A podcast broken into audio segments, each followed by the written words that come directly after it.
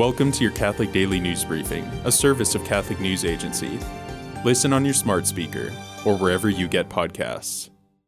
Canadian bishops have pledged to work towards healing and reconciliation with the country's Indigenous populations after the remains of more than 200 Indigenous children were discovered in unmarked graves at the site of a former Catholic residential school late last month.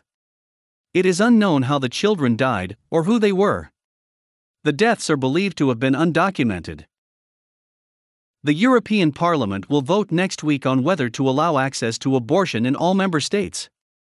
They will also consider recognizing a right to abortion and a redefinition of conscientious objection as a denial of medical care. Most of the European Union's 27 member states permit abortion on demand or on broad social grounds, except Malta and Poland, which have strong pro life laws. Catholic bishops in Austria are speaking out against assisted suicide.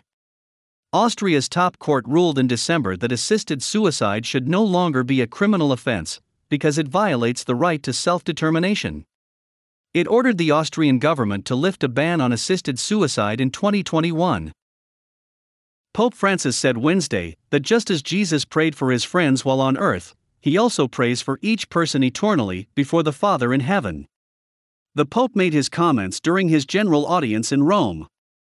He also prayed that the upcoming solemnity of Corpus Christi would spark a deeper awareness of the real presence of Jesus in the Eucharist. Today, the Church remembers two 4th century martyrs, Saints Marcellinus and Peter.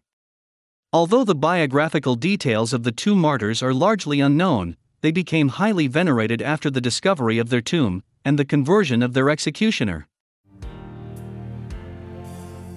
Thanks for joining us. For more, visit CatholicNewsAgency.com.